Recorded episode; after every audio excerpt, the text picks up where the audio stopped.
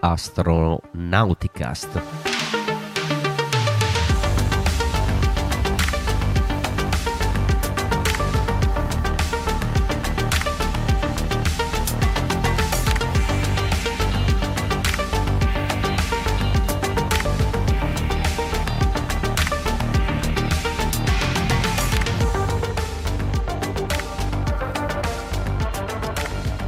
Sì, eh sì, dalla chat ci dicono che siamo un po' in ritardo. È vero, è vero. Scusate. Questo è Astronauticast, puntata 20, stagione 16. Astronauticast è il podcast dell'associazione ISA-A, Associazione Italiana per l'Astronautica e lo Spazio, e oggi è il 23 marzo 2023. Sulla ISS la velocità di rotazione della ruota del giroscopio numero 1 è di 6601 giri al minuto, quindi gira, gira, gira, gira. Vi chiedo scusa per la mia voce un po' così, un po' bassa, ma sono un pochino raffreddato. Però nonostante i virus che non vi trasmetto, visto che siamo in versione virtuale, vi invito ad interagire con noi consapevolmente, visto senza rischi, utilizzando le chat dei social di riferimento che state utilizzando per seguire la puntata, quindi Facebook, YouTube o Twitch. Oppure se ci state ascoltando in differita potete usare i medesimi social perché leggiamo in, eh, in, differita anche i vostri commenti e eventualmente rispondiamo alle vostre domande. Usate anche Twitter, mi raccomando, chiocciolina astronauticast che diciamo è il nostro eh, media, social media di riferimento per, per insomma, eh, lanciarvi notizie o, o novità in tempo reale velocissimamente. Stasera la configurazione è a 3, quindi facciamo Soyuz. Ci sono io, Riccardo Rossi dall'Unione Terre d'Argine, da Verona. Da Verona vi saluta Veronica. E da Arezzo. Da Arezzo, buonasera a tutti da Raffaele.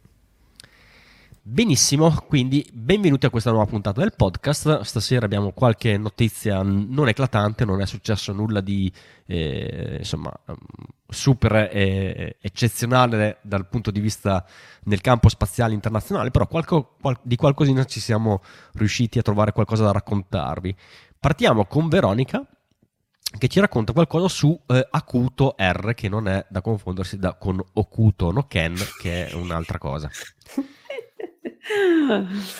Acuto R, perché vi voglio parlare di Acuto R? Perché è un, robot, un rover lunare che era partito a dicembre, ma in realtà martedì questo, quindi il 21 marzo, è arrivato in orbita lunare e il 25 aprile dovrebbe atterrare sulla Luna se la missione è nominale. Akutor è questo qui, questo roverino che è giapponese, ma non è stato costruito dalla JAXA, è stato costruito da un'azienda privata giapponese, un'azienda commerciale, la iSpace.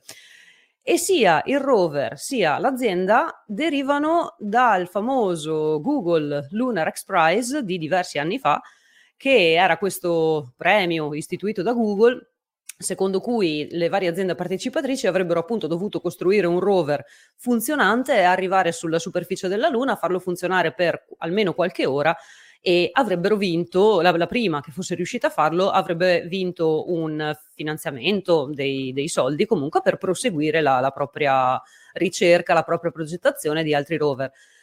Questo premio è andato, non è stato vinto da nessuno, però alcune aziende, tipo questa, questa qui, che all'epoca era una, una startup di Takeshi Hakamada, ha deciso di continuare comunque per conto suo questa missione, questa, sì, sì la, la, propria missione, di, di fare propria la missione di questo rover e quindi è andata avanti con la costruzione di questo rover. Dopo anni sono riusciti a, a, costruirlo, a lanciarlo e infatti questo 25 aprile dovrebbe arrivare sulla Luna.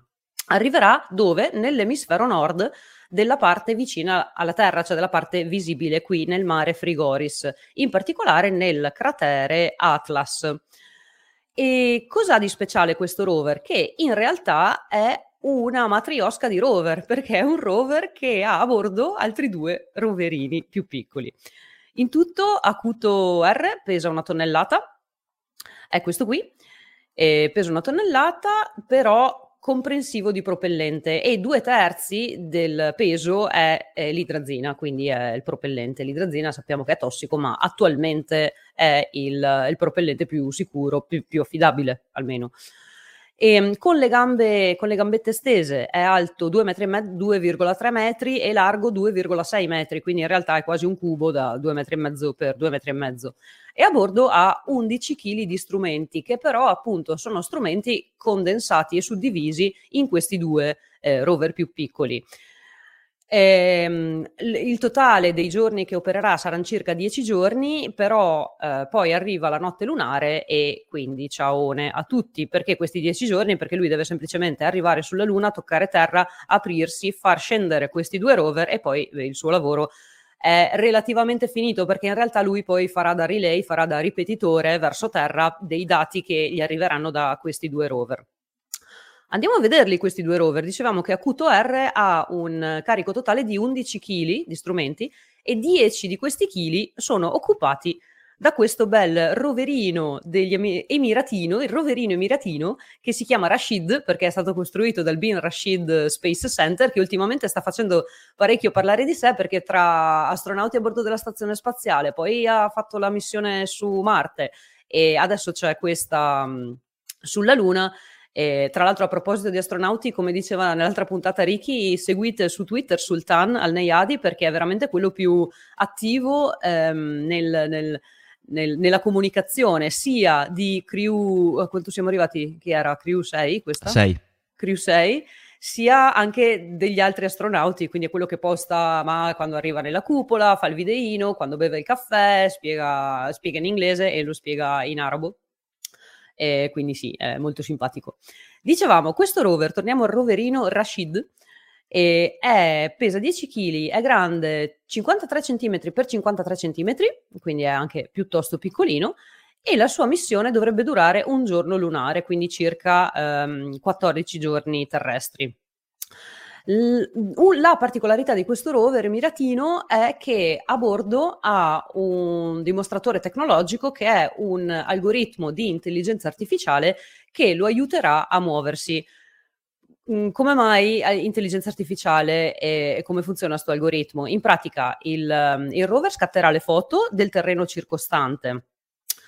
Queste immagini verranno processate da questo algoritmo pixel per pixel da ogni pixel l'algoritmo cercherà di capire che tipo di terreno ha davanti e poi invierà i dati a terra tramite Acuto R e eh, nel centro di controllo di Ottawa ci sarà un gruppo di ingegneri e scienziati che valuteranno i, mm, le, le, caratteristiche di questo terreno e, e comanderanno il rover, cioè gli diranno eh, dove andare, che giro fare attualmente, perché questo è un dimostratore tecnologico, ma in futuro tutto anche questo lavoro di valutare il terreno e di eh, navigare sarà autonomo. Perché vogliono fare così? Perché ovviamente mandare eh, giù dati, eh, mandare giù immagini e video eh, dalla Luna a terra si occupa parecchia banda. Quindi, se si riesce a fare tutto in loco, così come aveva fatto anche Bennu eh, no, Bennu, ehm, sì, Osiris Rex sull'asteroide Bennu, quindi elaborare le, le fotografie in loco mh, mm, è meglio perché almeno il rover si arrangia e non si occupa tutta la banda, la, la si tiene libera per, per altri dati. Ehm, non ha ovviamente a bordo solo questo strumento perché appunto pesa 10 kg, quindi ha anche quattro sonde uh, Langmuir, Langmuir si dice così? In pratica sono, mai sentite, ok? Sono delle sonde che um, mappano la temperatura e la densità di cosa? Della regolite lunare? No, delle particelle ehm, di radiazioni che arrivano dallo spazio profondo che influenzano il movimento della regolite lunare, cioè la, non essendoci venti sulla Luna, la polvere della, della superficie lunare si muove ca- proprio perché ha delle interazioni con queste eh, particelle che arrivano dall'esterno e quindi eh, questo rover andrà, andrà a mappare, andrà a verificare che cosa sono di preciso queste particelle e da cosa sono composte. A bordo ha anche quattro fotocamere, ce ne sono due che osservano l'ambiente circostante, due fotocamere standard, una è una fotocamera microscopica per studiare la regolite lunare e un'altra è una fotocamera termica, questa volta per studiare anche la, la, la regolite lunare, insomma, quindi le particelle radiative non, eh, non c'entrano più. L'altra minima parte degli 11 kg di Acuto R è costituita da questo roverino della JAXA, quindi è un altro rover giapponese, ma questa volta dell'Agenzia Spaziale Nazionale del Giappone, che è questa palla, è un robot transformer eh, che pesa 250 grammi ed è grande ed è largo 8 centimetri, quindi è veramente, veramente piccolo e non arriva neanche a una spanna. E anche questo è un dimostratore tecnologico. E vedete qua si apre, sotto ha delle ruotine che lo fanno muovere, questo dovrebbe durare qualche ora sulla superficie lunare, la missione nominale è proprio di qualche ora, una cosa proprio, arriviamo lì, lo facciamo muovere, scattiamo due foto e, e basta, missione conclusa. E perché scattiamo due foto? Perché appunto quando si apre esce questa fotocamera, che è una fotocamera a 360 gradi, che ha un dimostratore tecnologico a bordo, cioè è mh, alimentata da una batteria a stato solido costruita questa volta da un'azienda giapponese, perché la fotocamera non è giapponese, se non sbaglio è uh, canadese forse, sì, canadese, dal, costruita dalla Canadensis. E si dice, si scrive che questo rover dovrebbe aiutare a progettare dei rover ovviamente più grandi e pressurizzati per dei futuri insediamenti umani. Adesso io non so se sia solo la fotocamera che magari potrebbe venire installata su rover più grandi o se sia l'intero concetto di questa ruota che magari pressurizzandola in qualche modo non lo so. Comunque, insomma, lo pubblicizzano così, ecco, come un, un dimostratore tecnologico per futuri rover con equipaggio umano.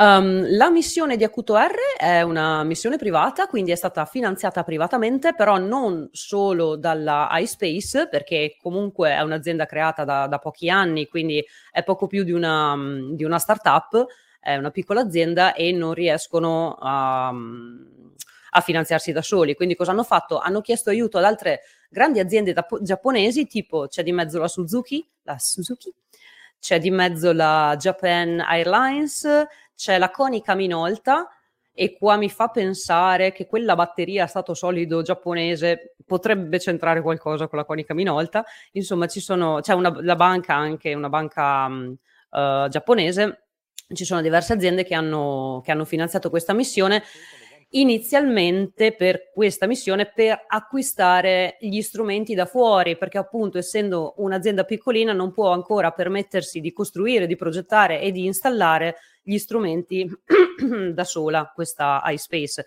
Quindi cosa hanno fatto? Hanno acquistato strumenti da, da fuori, ad esempio c'è il sistema di propulsione di Acuto R e arriva dalla, mm, dall'Ariane Group, quindi da Ariane Space Uh, cos'altro? Abbiamo il software di guida, navigazione e controllo che arriva dalla Draper del Massachusetts. La Draper che io ho già sentito perché se non sbaglio c'entrava con, lander, con le proposte dei lander per le missioni Artemis sulla Luna, era di mezzo in quel giro lì. Um, poi c'è la Sierra Space che ha fornito i pannelli solari, quindi sono quelle aziende che magari non sentiamo Uh, nominate in prima linea, come può essere Northrop Grumman, che c'è dappertutto, però sono quelle aziende che hanno una grande mh, esperienza nell'ambito astronautico e che sono comunque sempre dietro le quinte e alla fine sono sempre loro, insomma, che danno una mano da questo punto di vista. Quindi per adesso la iSpace si è proposta come azienda di mh, installazione di pezzi che arrivano bene o male da fuori, insomma. Magari in futuro potrà anche costruirsi le cose da solo, da sola.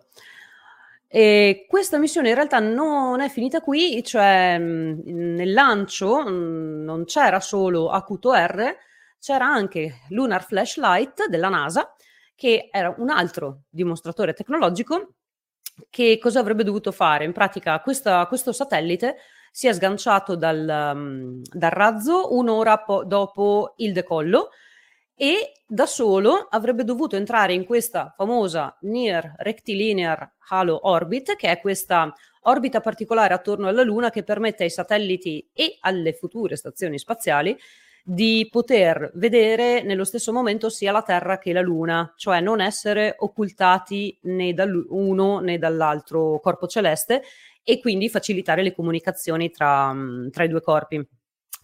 Eh, avrebbe quindi dovuto entrare in questa halo orbit e um, man- quando passava sopra ai crateri perennemente in ombra della Luna, eh, doveva sparare questo laser illuminare una porzione all'interno del cratere e a seconda della luce riflessa capire che tipo di mh, mm, regolite c'è all'interno del cratere, ghiaccio d'acqua, non ghiaccio d'acqua e fare queste opportune verifiche.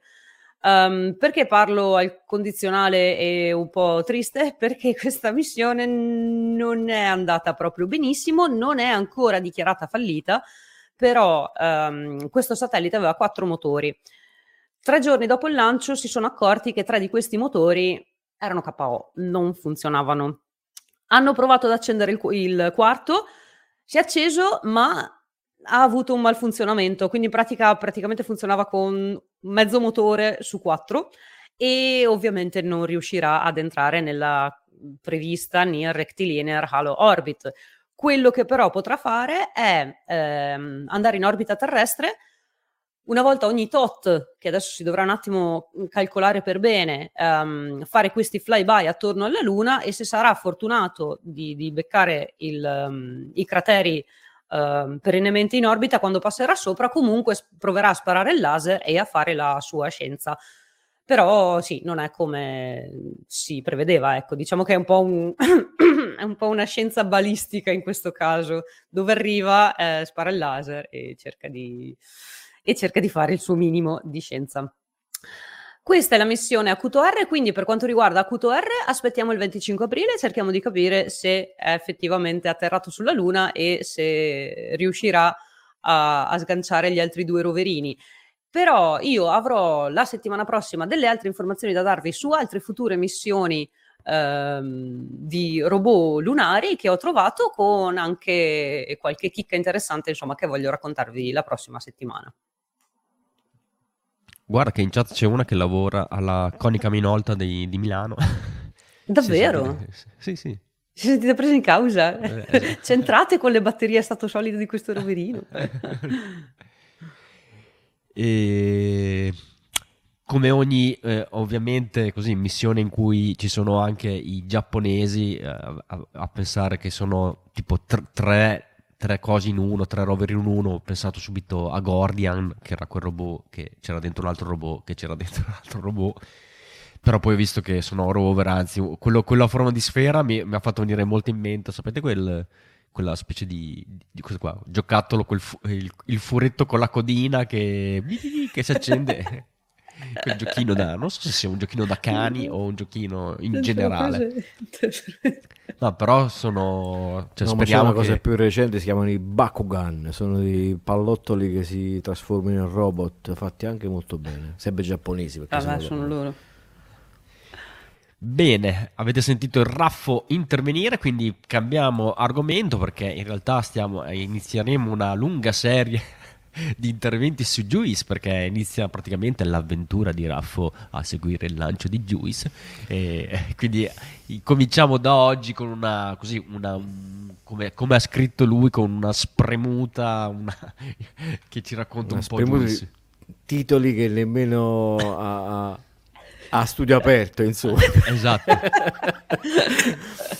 uh, una spremuta di Juice perché mi sono fatto un piccolo estratto di questa missione Juice, sto cominciando a studiarlo perché come abbiamo anticipato la settimana scorsa, tra poco più di due settimane partirò per la Germania presso ESOC per andare a seguire il lancio di Juice, eh, una missione large, quindi una missione molto importante eh, della ESA e verrà lanciata sull'ultimo Ariane 5 e quindi c'è tutto un, un, un, certo interesse intorno a questa missione. Sì, cioè a scaso di equivoci non lo mandiamo in Guyana francese a vedere l'Ariane che parte. No, ma... no in Germania, in Germania, Darmstadt, in Germania. Va, però, vado, eh, vado, a cercare anche Marco Zambianti così mi faccio, mi faccio offrire una birra dallo Zambi e 13 aprile, la partenza è per quel giorno, quindi stiamo cominciando a studiarci un pochettino Juice nel dettaglio, è una missione fantastica.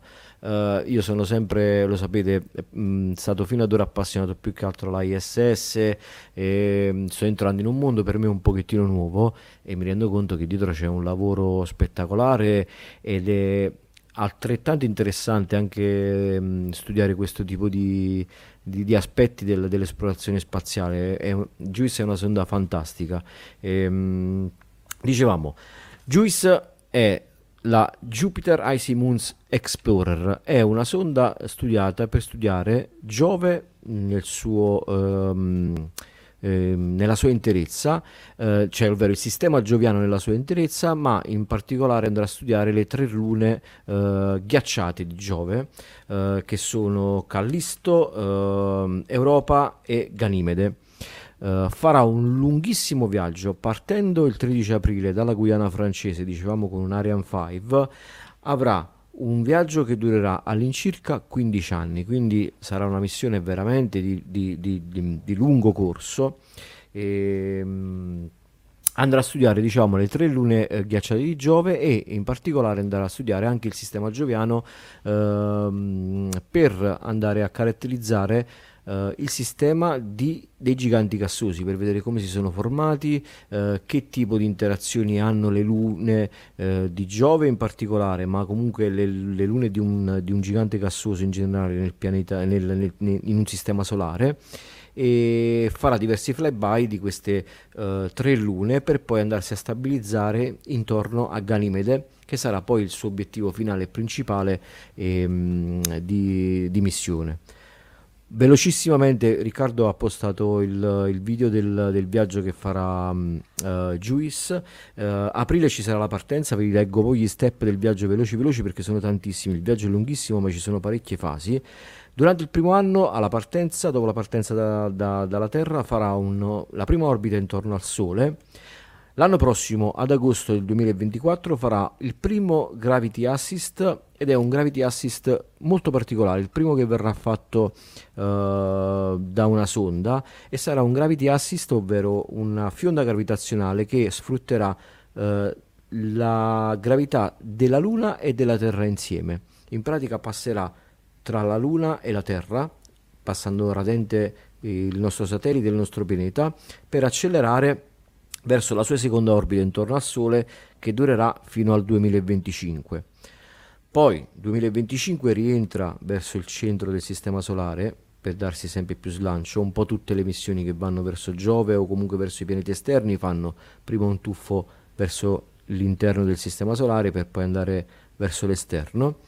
Quindi 2025 il Gravity Assist con Venere, Fino al 2026 farà la sua terza orbita intorno al Sole per poi ritornare a settembre del 2026 al secondo Gravity Assist con la Terra.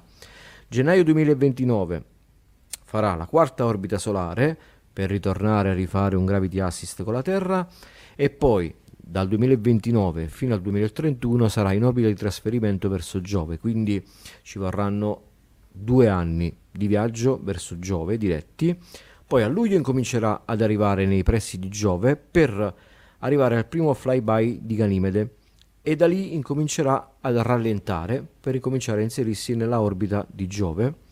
E dal 2031 al 2034 farà una serie di orbite intorno a Giove ad alta inclinazione durante le quali avrà diversi flyby con Ganimede soprattutto, eh, con Uh, Europa ne farà soltanto due e poi si andrà a circolarizzare alla fine in un'orbita intorno a Ganimede stesso per un'orbita di 500 km.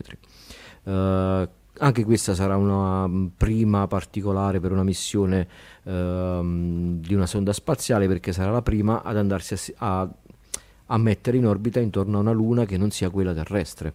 In pratica sarà il primo satellite in orbita stabile intorno a una luna esterna a quella della Terra, ovvero non appartenente alla Terra.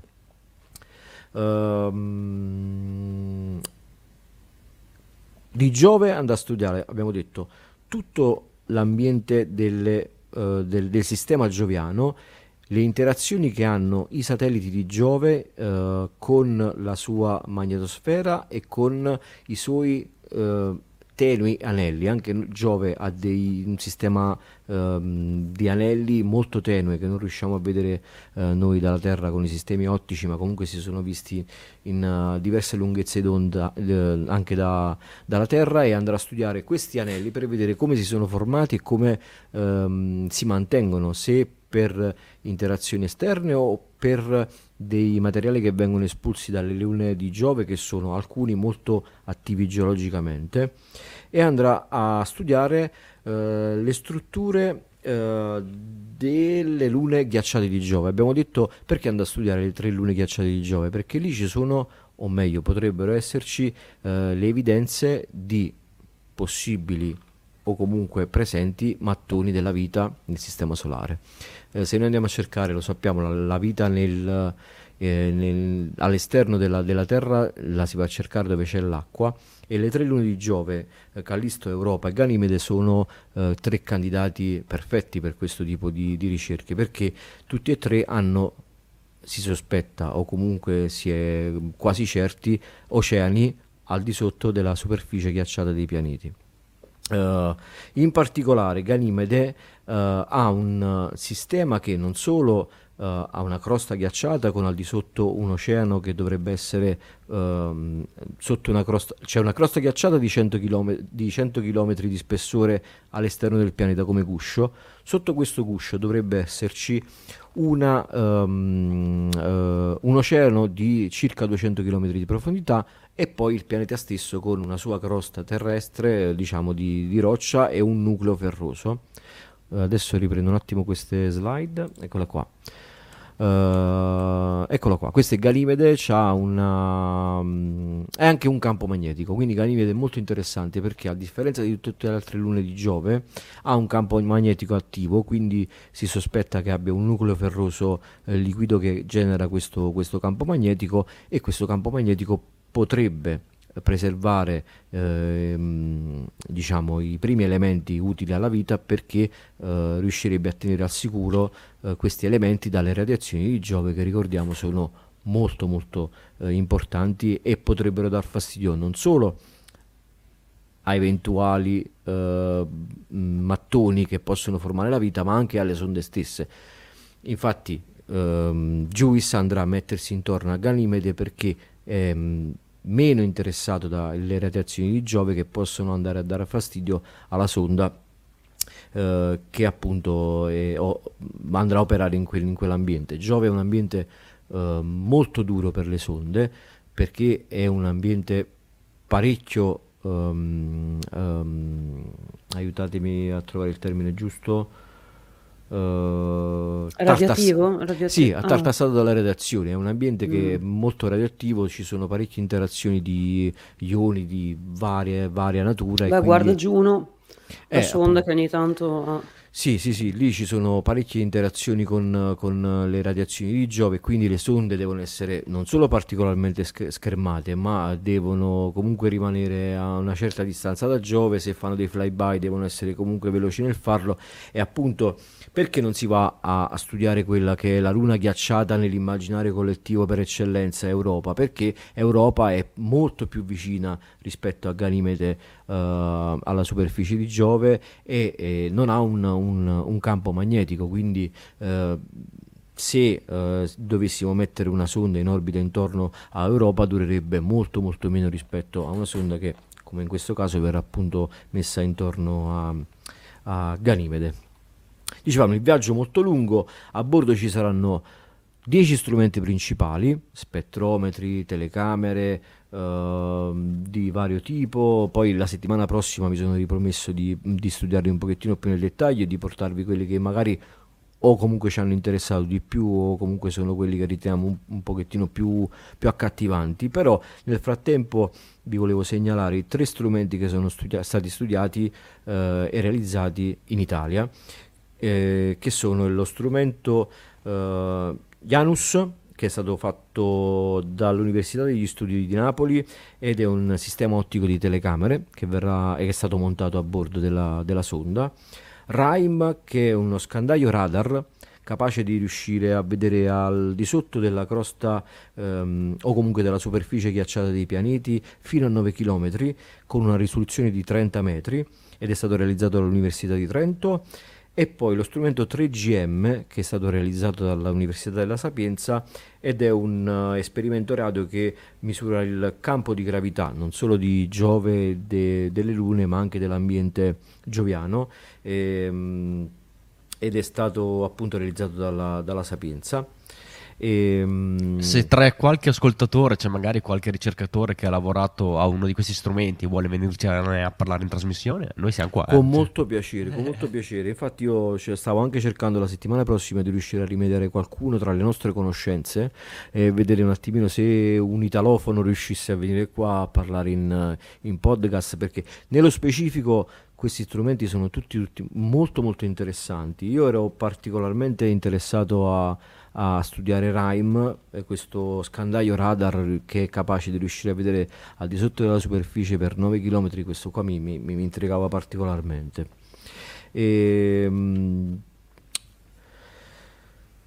Dicevamo, Juno sarà una sonda particolare sotto mh, parecchi punti di vista perché dovrà viaggiare non solo per parecchio tempo, ma a tantissima distanza e comunque dovrà avere una serie di automazioni veramente molto molto serrate, ci sono parecchi strumenti a bordo e comunque eh, bisognerà avere come nel caso delle, delle, mh, delle- dei piccoli rover che diceva eh, Veronica in- in- in- nel suo intervento, eh, bisognerà comunque avere una certa automazione eh, nella gestione degli esperimenti, nella trasmissione dei dati e soprattutto nella navigazione. Quindi eh, JUICE sarà una sonda che eh, opererà in maniera automatica in molte delle sue fasi anche di emergenza. E, mm, per evitare qualsiasi tipo di problemi è stata pesantemente schermata. Un aspetto che mi ha fatto mi ha, mi mi mi ha interessato parecchio è scoprire che eh, la sonda è coperta da 500 parti diverse di ehm, MLI, il Multilayer Insulator, vari- 500 mh, porzioni diverse di isolante eh, sulla sonda e in totale questo multilayer, multilayer insulator, questa copertura pesa di per sé 100 kg, quindi è veramente tanta roba per una massa che comunque va a pesare tanto sul- sull'economia del, del lancio. E sono strati, sono 25 strati intervallati pochi millimetri uno dall'altro, quindi comunque ci sono strati che non solo hanno di per sé il tessuto, ma sono intervallati da pochi millimetri di spazio vuoto, credo anche per mh, evitare qualsiasi tipo di, di incontro con particelle esterne, quindi fanno anche un pochettino da scudo per micrometeoriti.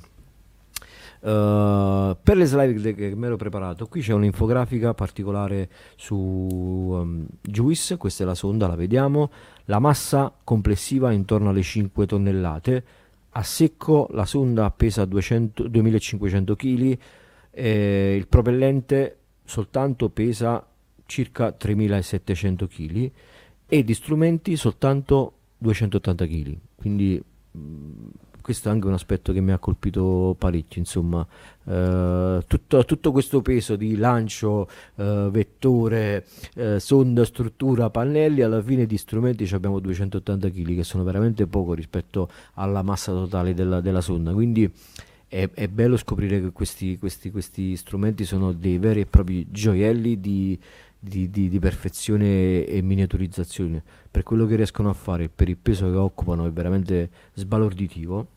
E poi c'è la memoria, insomma, 1,5 terabyte di memoria. Queste poi sono cose che interessano parecchio a chi è dentro alle questioni informatiche, quindi anche questo potrà stupire parecchio gli, gli amanti della- dell'informatica.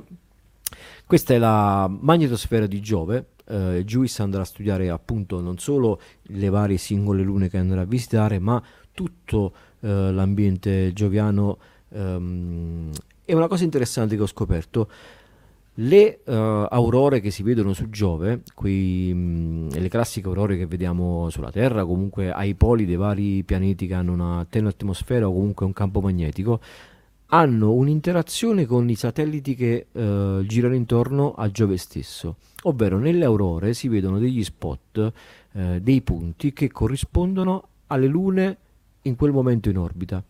Eh, quindi andrà a studiare anche questo tipo di interazione, come le lune gioviane, o meglio comunque queste lune principali, vanno ad interessare il flusso di elettroni nella, eh, nella magnetosfera di Giove. Questo è molto interessante, non lo sapevo ed è stato veramente mm, bello scoprirlo. Questa è la sonda all'interno del fairing dell'Ariane 5. eh, non occupa tutta la lunghezza del fairing, ma comunque è una sonda di una certa dimensione. Più o meno siamo come un mezzo container messo a rapporto con, con un uomo. E questa l'abbiamo visto prima, è la struttura di Ganimede, il satellite principale che andrà a studiare eh, la sonda. E di queste sonde, eh, di queste lune, scusatemi, si vanno a studiare queste in particolare perché uh, su um, Europa, Ganimede e Callisto abbiamo degli oceani, quindi presu- presumibilmente delle uh, quantità d'acqua importanti al di sotto o comunque al di sopra si sospetta su Ganimede della superficie del, del satellite eh, ci sono, nel caso soprattutto di Europa Ganimede, eh, delle, eh, dei parametri che possono portare all'abitabilità della Luna e delle lune. Quindi ci, ci potrebbero essere presumibilmente o forme di vita Uh, passate o comunque delle evidenze che possono uh, portare a dire c'è vita al di là della Terra. Quindi speriamo riesca a trovare qualche tipo di, di, di prova in questo senso. E studierei in particolare la um, interazione che c'è fra Io, Europa e Ganimede. Sono tre lune che hanno una certa risonanza nelle orbite che sta 1 a 2 a 4. Non chiedetemi cosa significa, qui ci vorrebbe il Vespia, ma vi assicuro che l'anno prossimo il Vespia prima o poi ce lo portiamo qua in podcast a spiegarci queste cose che per noi sono arabo, però insomma hanno un sistema di um, uh, hanno una, una, risonanza orbitale particolare che vogliono studiare e questa uh, sarà una di quelle risposte che ci porterà uh, con un po' di fortuna uh, Juice. Questo è il satellite a a sinistra dello schermo vedete il, la struttura base del satellite, c'è questo cilindro nel quale vengono uh, tenuti gli strumenti eh, diciamo la strumentazione elettronica principale per poter essere un pochettino più schermata dal, dal, dall'esterno su questi tralicci ci sono vari rack dove sono messi uh, vari sistemi di elettronica e mh, mm, poi c'è la sonda montata qui a, in alto a destra e sotto come vedevamo prima, lo spazio che occupa all'interno dell'ogiva del, dell'Ariane 5.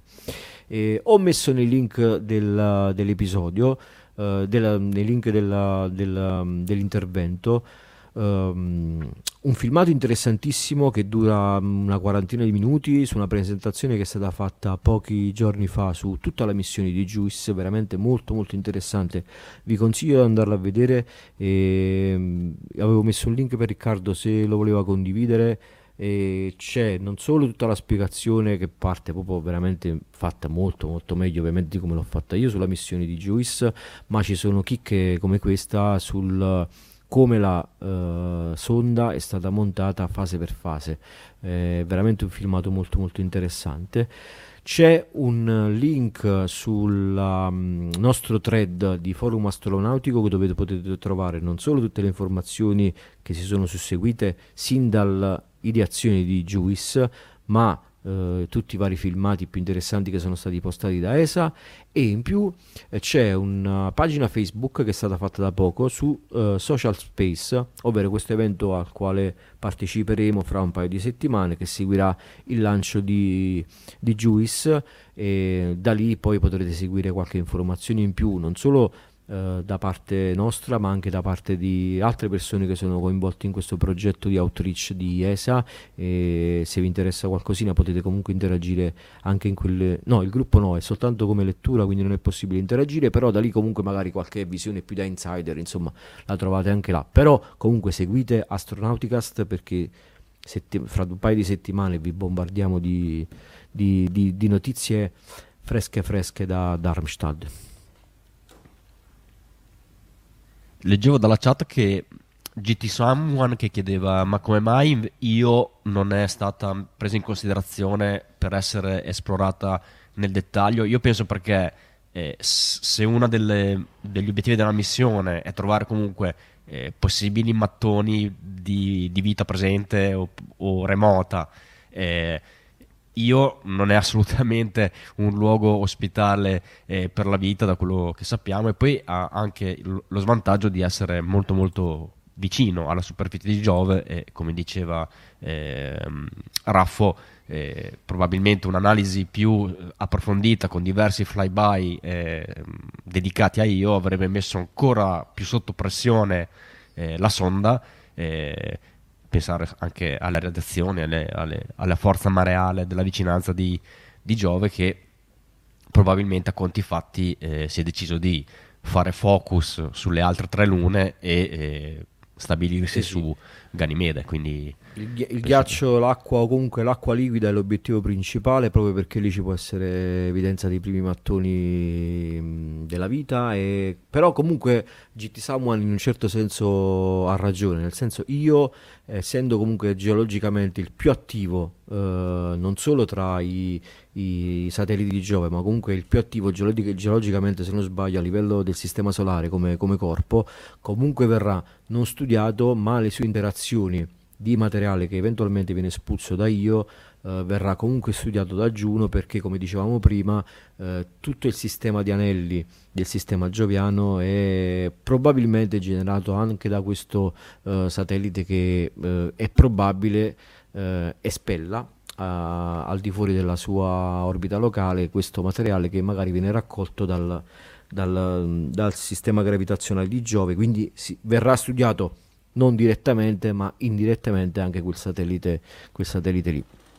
Sì, anche la, la stessa cosa lì, la, la, così, la, la sincronizzazione del 421 de, de, dei satelliti eh, da, è un'altra informazione indiretta di quanto io possa eh, influire eh, e perché abbia influito in questo modo nella stabilizzazione delle orbite dei satelliti eh, galileiani. Ho trovato nel frattempo una GIF sulla risonanza di Laplace. Ah, scusa, te l'ho, te l'ho chiusa, scusami. Ok, eccolo qua, che praticamente... Forse ho capito. Che, cioè, Euro, quando Euro, Europa è a 2 a 1 rispetto a Io, quindi quando Europa fa un G, una um, orbita attorno a Giove, Io ne fa due. Cioè, vedete, si incrociano quindi, qui. Praticamente Io viaggia a 100 km h Europa viaggia a 200 e Ganimede a 400. Volendo. Sì. Per, per, per, per detta proprio brutta. Sì, sì, per ogni orbita sì. di Io, okay. Ganimede ne fa 4. Esatto. Credo, il contrario. Cioè, no, al contrario, ogni orbita di Ganimede io ne fa 4. Perché okay. Ganimede, io è la più vicina. Vicina, quindi gira più veloce. Gira più veloce. Un'altra cosa che è, eh, Genovesi ci diceva quanto è costata la missione. Di preciso, preciso, preciso non te lo so dire, però se non sbaglio a mente dovrebbe essere 1,26 miliardi di euro. Però devo andare a controllare. Adesso intanto ci do un'occhiata e vediamo un attimino. Tra l'altro tutti i soldi questi che eh, rientrano quando noi paghiamo eh, nostro, la nostra fetta di tasse che va a finire in ESA, va a finire sulla ISS, sulle, su, sì, sì. Sugli, Però, sull'addestramento dei nostri... Mi... Questa domanda mi fa venire in mente un'altra cosa che ho dimenticato di dire, è una missione che ha un respiro ampio per quanto riguarda la nazionalizzazione, cioè qui ci hanno lavorato chi, chiunque, cioè ci hanno lavorato eh, italiani, eh, europei, israeliani, anche uno strumento che magari è stato realizzato appunto da una singola nazione, hai detto quello strumento l'ha fatto la Germania, però quello strumento nello specifico è stato fatto comunque da diverse aziende ed è una cosa transnazionale veramente su tutti i livelli, però principalmente gli investitori di questa missione sono stati la NASA, eh, l'ESA e la... Mh, mm, la, uh, l'agenzia spaziale israeliana. E poi c'è stata collaborazione di JAXA, DLR, ASI, chiunque insomma su questa è una sì, sonda come, come spesso accade con queste sonde eh, interplanetarie di, di, di, alto profilo insomma. sì, sì, sì, sì. Ci avviciniamo dunque a metà della puntata e come è consueto eh, ne approfitto per ehm, ringraziare gli articolisti della redazione di Astronauti News. In particolare in questo caso mi sento di ringraziare Raffo che si prenderà carico di questo viaggio ad Armstad per seguire questa, questa missione, che quindi è anche questa una forma di impegno dei nostri articolisti che in maniera del tutto volontaria dedicano parte del loro tempo addirittura a fare queste trasferte. Noi come associazione diamo una mano a Raffo dal punto di vista economico, insomma anche parte delle vostre donazioni vanno proprio per eh, portare avanti questo tipo di iniziative e, e, il ritorno a voi sono i contenuti che Raffo ci porterà e gli articoli di conseguenza e di quello che poi andremo noi a parlare. Raffo, eh? I gadget, Raffo, I gadget. Ecco, oppure... mettete d'accordo in privato voi due, Andy, che durante la puntata... Oh... Ringraziamo i commenti invece che ci lasciate sui vostri eh, social network preferiti che utilizzate per seguirci, come eh, del resto vi ringraziamo anche delle e vi esortiamo anzi di condividere i nostri contenuti ai vostri amici nel caso vediate qualcosa di interessante che vi piace e quindi ci fa piacere che lo facciate conoscere magari a chi non ci conosce, quindi eh, esponete accidentalmente ai vostri amici Astronauticast, l'associazione ISA e forumastronautico.it e come vi avevo anticipato prima, eh, se vi piace particolarmente quello che facciamo, eh, so, potete sostenerci con una donazione libera che potete fare con PayPal o anche con un bonifico nella pagina www.isa.it slash sostienici. Trovate anche eh, le coordinate bancarie l'IBAN per farci una donazione e se fate una donazione superiore ai 15 euro potrete ricevere a casa la tessera di sostenitore che è questa che tra l'altro in questi giorni sta arrivando eh, finalmente i primi esemplari, i primi 100 esemplari li abbiamo finalmente spediti e siamo felici di leggere che i nostri sostenitori la stanno ricevendo e come abbiamo esortato eh, magari postate la tessera che vi è arrivata con l'hashtag tesserisa come lo vedete scritto in sovraimpressione così eh, se magari la mettete su Twitter o su Facebook noi eh, facciamo una ricerca con questo hashtag, troviamo vostra, il vostro post con magari la tessera appoggiata ad un libro di, che riguarda lo spazio, a, una, a, so, a, un, a un modellino di, di, di, un razzo o cose di questo tipo, ci fa piacere ricondividerlo e così eh, lo possono vedere più persone possibile. Grazie, grazie a tutti, dicevo cosa servono i vostri soldi? A fare a dare una mano a organizzare trasferte come quella che farà Raffo, a pagare i server e l'hosting dove abbiamo i nostri siti o le attrezzature per fare il podcast e cose di questo genere. La nostra è un'associazione no profit, comunque tutti i, i soldi che ci arrivano vengono reinvestiti dalla, dall'associazione per poter creare contenuti e, e offrirvi, offrirvi a, anche eh, a voi questi contenuti in maniera totalmente gratuita e infatti se voi guardate i nostri siti e i nostri prodotti sono totalmente privi di pubblicità, banner e cose di questo genere. Ecco, eh, vediamo che Vero sta facendo vedere qualche eh, fotografia della tessera. Questo chi è Paolo che non ho, non ho visto? È Raffo questo mi sa. Ah, Raffo. Beh, sì, su sì, Riding sì, Rockets sono... pensavo fosse Paolo. Ah no, Luca Frigerio. Pensavo Luca fosse... Frigerio, queste sono le prime esorto tutti, eh, uè, non vi scordate la tesserisa, l'ho detto, l'ho, detto, l'ho detto l'altro giorno, mi raccomando, eh, perché è, è, è, importante farci vedere e poi la tessera di quest'anno è fantastica. Uh, Fabio uh, Zarantonello, se non sbaglio, è lui, questa è una pubblicità. Questa è la mia, l'ho messa buttata lì su un Giove perché ormai per me è tutto, Ormai tutto sei entrato nel mood Giove. sì, sì, premio della settimana, uh, questa è di Energade eh, messa di traverso, però premio della settimana va a, a eh Monica. Sì.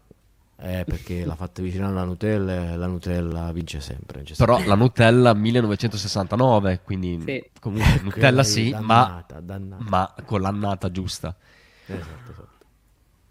Allora, sempre venendo incontro a JT Someone che in apertura di puntata si rammaricava per quello che è successo al Terran 1, vi andrò a parlare proprio del Terran 1. Eh, che cos'è il Terran 1? È un razzo sviluppato da chi? Dalla eh, Relativity Space, una startup eh, spaziale fondata a Los Angeles nel 2015. Se volete la potete mettere in quel carrozzone di startup come non so la, la, Rocket Lab o la Firefly Aerospace che insomma con questo nuovo mercato che si è aperto mettiamo come mh, mm, come forza trainante a seguito di quello che stava facendo SpaceX molto più in grande, tante altre startup un po' più piccole eh, hanno voluto affacciarsi al mercato dei lanciatori, soprattutto quelli eh, di, di, piccolo calibro, insomma lanciatori leggeri almeno in prima battuta, per poter portare le proprie tecnologie, le proprie soluzioni per poter offrire dei servizi appetibili per il mercato. Quindi il Relativity Space ha iniziato a sviluppare questo Terran 1 e pensavano di lanciare intorno al 2020-2021, però come spesso accade in ambito spaziale, eh, sapete che gli imprevisti, le complessità durante la progettazione di un progetto di questo genere possono rallentare di molto il progetto, ma finalmente a marzo 2023 siamo arrivati alla fase calda del lancio, hanno una concessione per poter lanciare dal Launch Complex 16 di Cape Canaveral e avevano fatto un primo tentativo il, eh, l'8 di marzo, che però eh, non era andato a buon fine perché hanno dovuto eh, interrompere il countdown per un problema eh, di temperature eh, registrate eh, sotto oltre i limiti consentiti per quanto riguarda l'upper stage. Il Terran 1 è un vettore a due stadi, quindi c'è lo stadio eh, il primo stadio e l'upper stage. Hanno ritentato a lanciare il, il l'11 marzo, han, in, hanno dovuto fermare il countdown perché avevano una lettura eh, eh, strana per quanto riguardava il sistema di separazione tra il primo e il secondo stadio. Hanno, sono riusciti a sistemare questo, questa, questa anomalia in corsa, hanno ripreso il countdown, ma a 0,5 secondi hanno dovuto stoppare il countdown perché sempre l'upper stage registrava una perdita di pressione sul propellente, quindi hanno deciso di eh, scrabbare definitivamente per quella data. Poi finalmente oggi, quindi 23 marzo, quando in Italia erano le 4.25, il razzo che per eh, il Terran 1 e la missione si chiamava Good Luck, Have Fun, che per gli amici anche gamer è l'acronimo GLHF, eh, lo conoscete molto molto bene, parte e il razzo uh, arriva al max Q dopo uh, un minuto e venti, il max Q che era eh, un obiettivo primario di missione, cioè superare senza rotture il punto di massima pressione aerodinamica, ha proseguito per 80 secondi fino ad arrivare al momento del mico, che anche in questo caso è avvenuto correttamente, come la separazione tra il primo e il secondo stadio. Dopodiché eh, la telecamera in soggettiva montata sull'upper stage eh, ha fatto vedere che il motore del secondo stadio ha iniziato ad accendersi oppure era un, come una fiamma pilota che cercava di accenderlo, ma eh, dopo qualche tentativo eh, non si è più vista alcuna fiamma e quindi diciamo che la, eh, il destino della, della, della Prestige ormai era chiaro a tutti che eh, non sarebbe stato sicuramente come eh, ci si aspettava. Però dovete sapere che questa missione è comunque considerata un successo perché veramente l'obiettivo primario della missione era proprio quello di superare il Max Q. Tant'è che questo satellite, eh, scusate, questo, questo vettore in questa missione non c'era neppure un carico utile sul, sul razzo, proprio perché le chance di poter arrivare in orbita eh, senza problemi alla, al volo inaugurale erano considerate abbastanza eh, risicate e c'era semplicemente un disco d'alluminio di 16 cm, eh, di, di, diametro di 16 cm, pesante poco meno di 2 kg. Ricordatevelo questo disco perché dopo ci torniamo sopra. E non c'erano neanche dei fairing eiettabili, proprio non si è voluto neanche testare questo meccanismo, c'era solamente un nose cone sulla punta del secondo stadio per rendere il razzo più aerodinamico e poterlo fare eh, eh, percorrere la fase d'ascesa nel, modo, nel modo più aerodinamico possibile. E, però eh, la missione, ripeto, è stata considerata assolutamente un successo eh, proprio per la sopravvivenza al Max Q. Ma perché c'era tutta questa ansia di superare il Max Q? Che lo sapete, eh, per chi non lo sapesse, il Max Q è il momento in cui il razzo durante il lancio subisce più eh, sollecitazioni aerodinamiche, cioè la sua velocità aumenta col fatto che decolla e prende sempre più velocità, incontra sempre più resistenza da parte della, dell'aria e eh, c'è un punto in cui la velocità del razzo e la pressione dell'aria raggiungono il valore massimo. Dopodiché è vero che il razzo continua ad accelerare, ma l'atmosfera comincia a diventare sempre più rarefatta e le sollecitazioni sul razzo di fatto diminuiscono. Però nel Max Q si ha questo massimo eh, momento di stress meccanico per il razzo, quindi è molto molto importante. E il Terran 1 è un razzo alto circa 34 metri, con un diametro di 2,2 metri, può portare in orbita un payload, quindi un carico utile di circa 1250 kg in orbita bassa, che si riduce a 900 se il carico utile vuole essere messo su un'orbita eh, Sun-sincrona, che è un'orbita leggermente più alta e che ha bisogno di un po' più... Eh, avevo un obiettivo terra-on-terra, ci dicono dalla chat, sì, in effetti sì. Però qual è la particolarità del razzo? Che il razzo è praticamente stampato interamente con metodi di stampa in 3D. Quindi eh, su YouTube, tra l'altro, se cercate eh, Relativity Space, eh, 3D eh, printing, trovate tantissimi filmati di questa cosa. E, ed è vero che ci sono già, eh, non è una novità usare delle stampanti 3D per costruire pezzi di, di razzi, cioè lo fa NASA, lo fa SpaceX, lo fanno ormai tutti ma il Terran, uh, in particolare eh, Good Luck Have Fun, è, era fatto per l'85% di parti stampate in 3D e la Relativity Space punta ad arrivare a dei razzi eh, al 95% fatti in stampa 3D.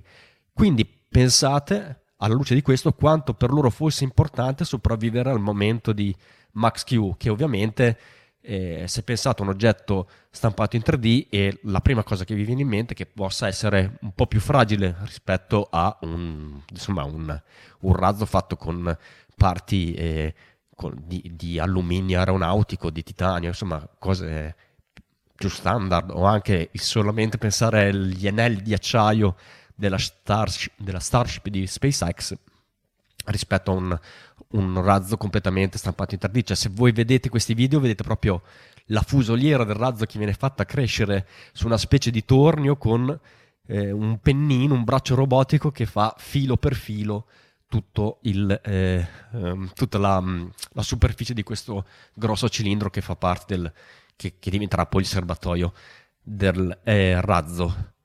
E da qui ritorniamo al eh, disco di alluminio di 16 cm, perché questo payload era, eh, tra l'altro, una delle prime cose che avevano stampato in 3D eh, con le loro stampanti, quindi è stato una, un omaggio a questa tecnologia eh, che è cresciuta, tra l'altro. Questo disco è stato fatto con le loro stampanti che si chiamano eh, eh, Stargate, credo, o una cosa di questo genere eh, di prima generazione, adesso c'è lo Stargate 4 come stampante 3D per fare eh, i loro oggetti, però è stato evocativo aver utilizzato eh, questo pezzo come mm, insomma, simbolo della loro, della loro, azienda. Peccato che insomma, questo disco di, di alluminio non abbia raggiunto uh, lo spazio. Parliamo un po' di propulsione di questo razzo. I motori sono a, met- a metano e a ossigeno liquido, quindi come i Raptor eh, della Starship, per fare un esempio, e si chiamano Ion, Aeon, eh, eh, come scritto, e mh, mm, ovviamente anche il motore è stampato praticamente interamente in stampa 3D e se vogliamo fare un'altra similitudine con SpaceX, sul Terran 1 ci sono 9 motori Eon 1 sul primo stadio e un motore Eon 1 però ottimizzato per il vuoto sul secondo, esattamente come sono i Merlin eh, nel Falcon 9. Se fossero riusciti ad arrivare in orbita con l'upper stage, sarebbero stati i primi motori a um, metano e ossigeno liquido a raggiungere l'orbita. Quindi questo primato è ancora in stand-by, vedremo se ce la farà Elon Musk con la Starship. Ci avevano provato anche i cinesi con un razzo che si chiama eh, Zhukue 2, che al volo inaugurale però ha avuto un problema e quindi neanche quello è arrivato in orbita, quindi è un altro un potenziale achievement da poter ancora perseguire. E, oltre a questi motori, eh, la Relativity Space sta sviluppando anche l'evoluzione degli Aeon 1 e sono gli Aeon, gli Aeon R che eh, verranno utilizzati per un vettore più evoluto che sarà appunto il Terran R. Eh, però è probabile, probabilmente pre- vedremo un Eon R già utilizzato eh, prima su un Terran, diciamo una versione Block 2, in cui anziché avere un Eon 1 come motore ottimizzato per il vuoto nel secondo stadio, verrà utilizzato un eh, Eon R se sarà sviluppato in tempo. Il Terran R invece è il vettore eh, definitivo, quindi super, ehm, di classe superiore che hanno in mente di sviluppare i ragazzi della eh, Relativity Space sarà un, un, un, razzo ovviamente molto più grosso con p- possibilità di portare 20 tonnellate in orbita bassa quindi contro l- un, la tonnellata e mezzo che può fare il Terran 1 ma ci sarà anche una grossa differenza tra Terran R e Terran 1 perché ter- il Terran 1 non prevede il recupero di alcune delle sue parti quindi un razzo completamente da perdere mentre il Terran R dovrebbe essere completamente riutilizzabile. Non sappiamo ancora con che tipo di profilo di missione, eh, magari il primo stadio mi aspetto qualcosa di simile a quello che fanno i primi stadi di Falcon 1, ma anche quello che fa il Super Heavy, quindi qualcosa che ritorna in piedi con delle zampe riatterrando da qualche parte, mentre per il secondo stadio è una cosa un po' più ehm, complicata, lo sappiamo tutti, quindi magari vedremo una nuova soluzione, chissà cosa si inventeranno. Detto questo, mi sono anche segnato. Eh, vi chiedo ancora scusa se stasera sono in affanno, ma sono veramente raffreddato, ma ormai sono in fondo alla puntata, ce la faccio.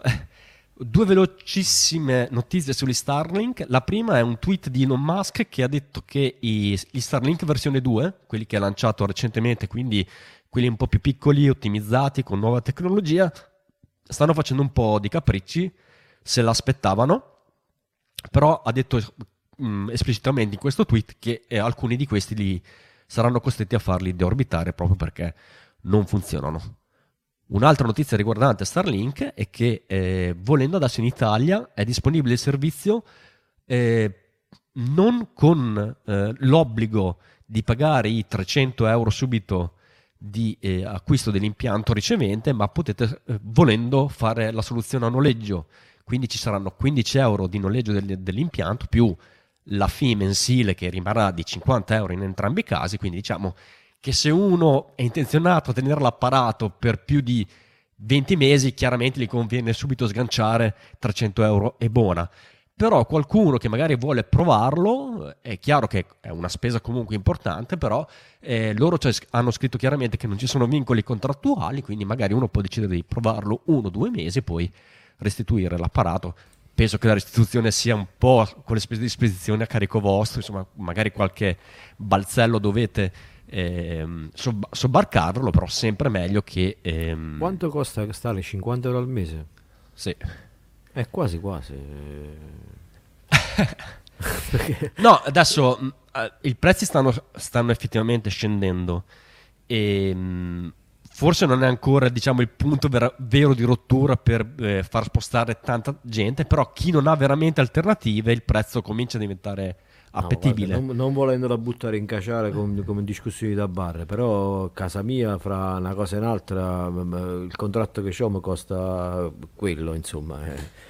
E ho visto che ha una velocità allucinante Starlink a conti fatti. Eh, gente che ha fatto test online ha raggiunto velocità ben maggiori rispetto ai, ai operatori su fibra quindi 50 euro secondo me già adesso per quello che ti offre è, è abbastanza completo. Sì sarebbe 50 più 15 del noleggio quindi sei già a 65 col noleggio o i 300 quella là di fee iniziale dove ti compri l'impianto E lì in quel caso non ci pensi più, sono sempre 50 euro. Io ero rimasto a 100 euro, figurati, non so quando sia la notizia. No, avevano già fatto la prima, la prima, calata grossa, direi, forse mm. a novembre dell'anno scorso avevano tagliato ai 50 euro e poi...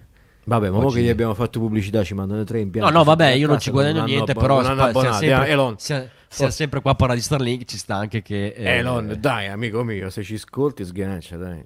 Antonio Genovesi mi chiedeva riguardo al Terran se le stampanti sono di loro progettazione. Sì.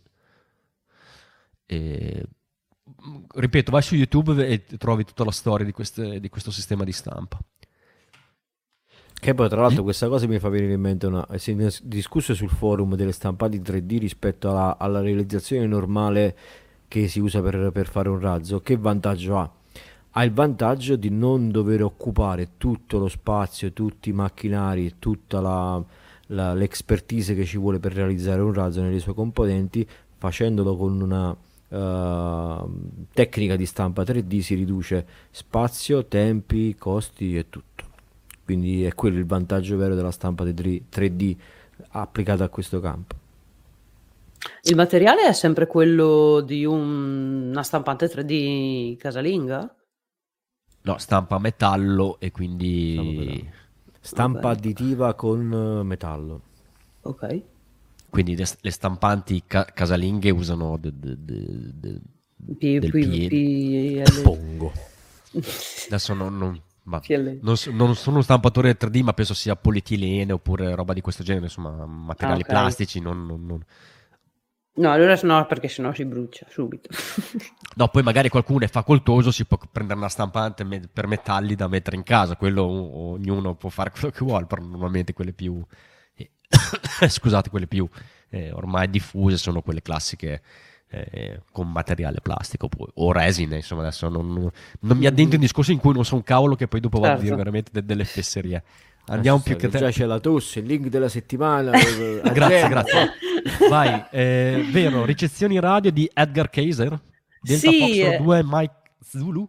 Bravissimo, volevo dirlo io, ma hai fatto bene a dirlo tu perché sennò io mi incartavo. Edgar Kaiser ehm, è un radioamatore molto presente su Twitter che adesso è, che, che mh, ha antenne um, da microonde e va a um, ricevere le sonde in orbita a seconda di quali so- sonde ci sono in orbita. Ad esempio, in questo caso c'era Acuto R, visto che ho parlato di Acuto R, e quindi lui in orbita lunare generalmente, ma anche marziana.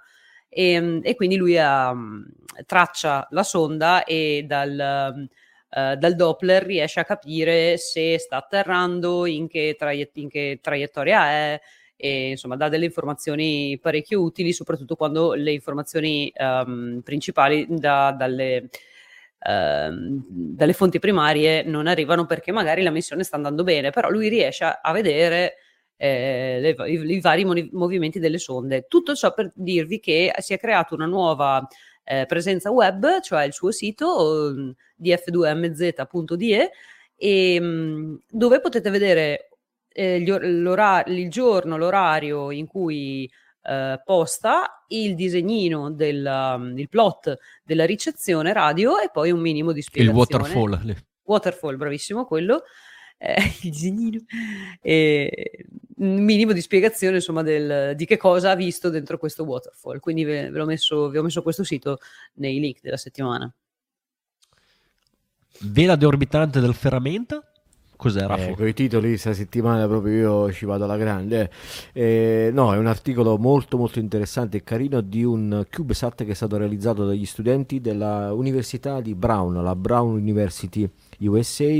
I ragazzi hanno realizzato un CubeSat con pezzi eh, tutti off the shelf, tutti i pezzi che è possibile eh, trovare in commercio per eh, realizzare appunto questo CubeSat in modo da poter eh, testare una vela uh, deorbitante che dovrebbe portare questo satellite che verrà immesso a una orbita di 500 km a cadere sulla Terra non in 27 anni, più o meno il tempo che ci vuole in maniera naturale, senza interventi esterni, in 5 anni. Quindi nell'ottica della uh, mh, conservazione della, dell'ecologia spaziale è davvero molto interessante, l'articolo è molto molto carino.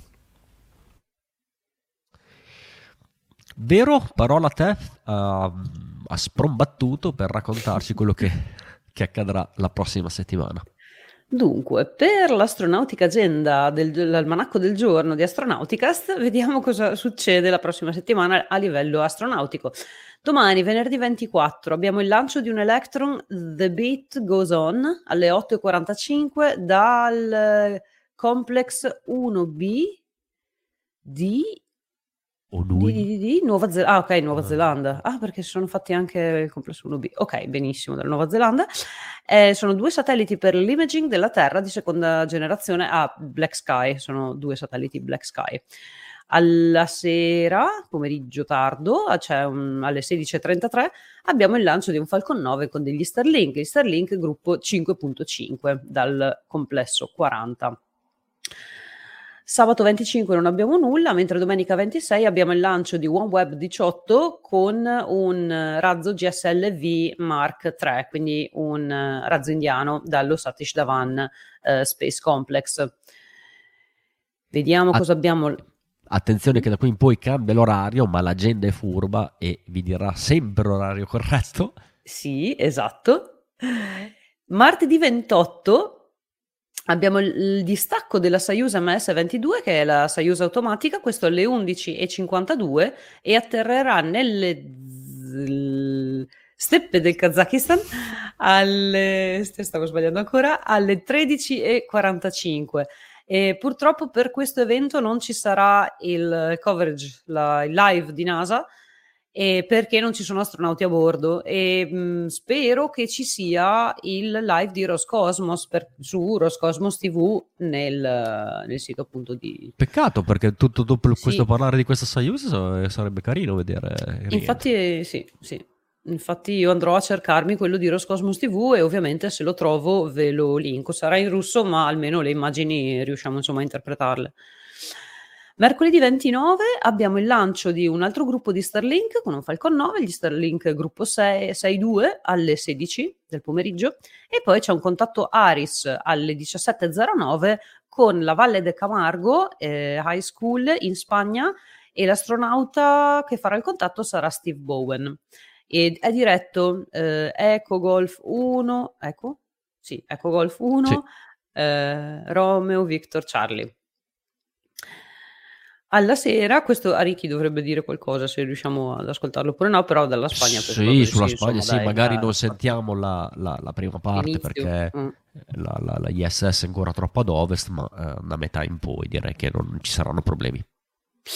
Sempre mercoledì 29 alle 22 di sera abbiamo il lancio di un Soyuz 2.1 con il satellite MK4, il satellite di ricognizione russo sco- con scopi sconosciuti e sarà lanciato da Plesetsk. Probabilmente militare. Militare, probabilmente. Scopi minacciosi. Questo, in questo periodo.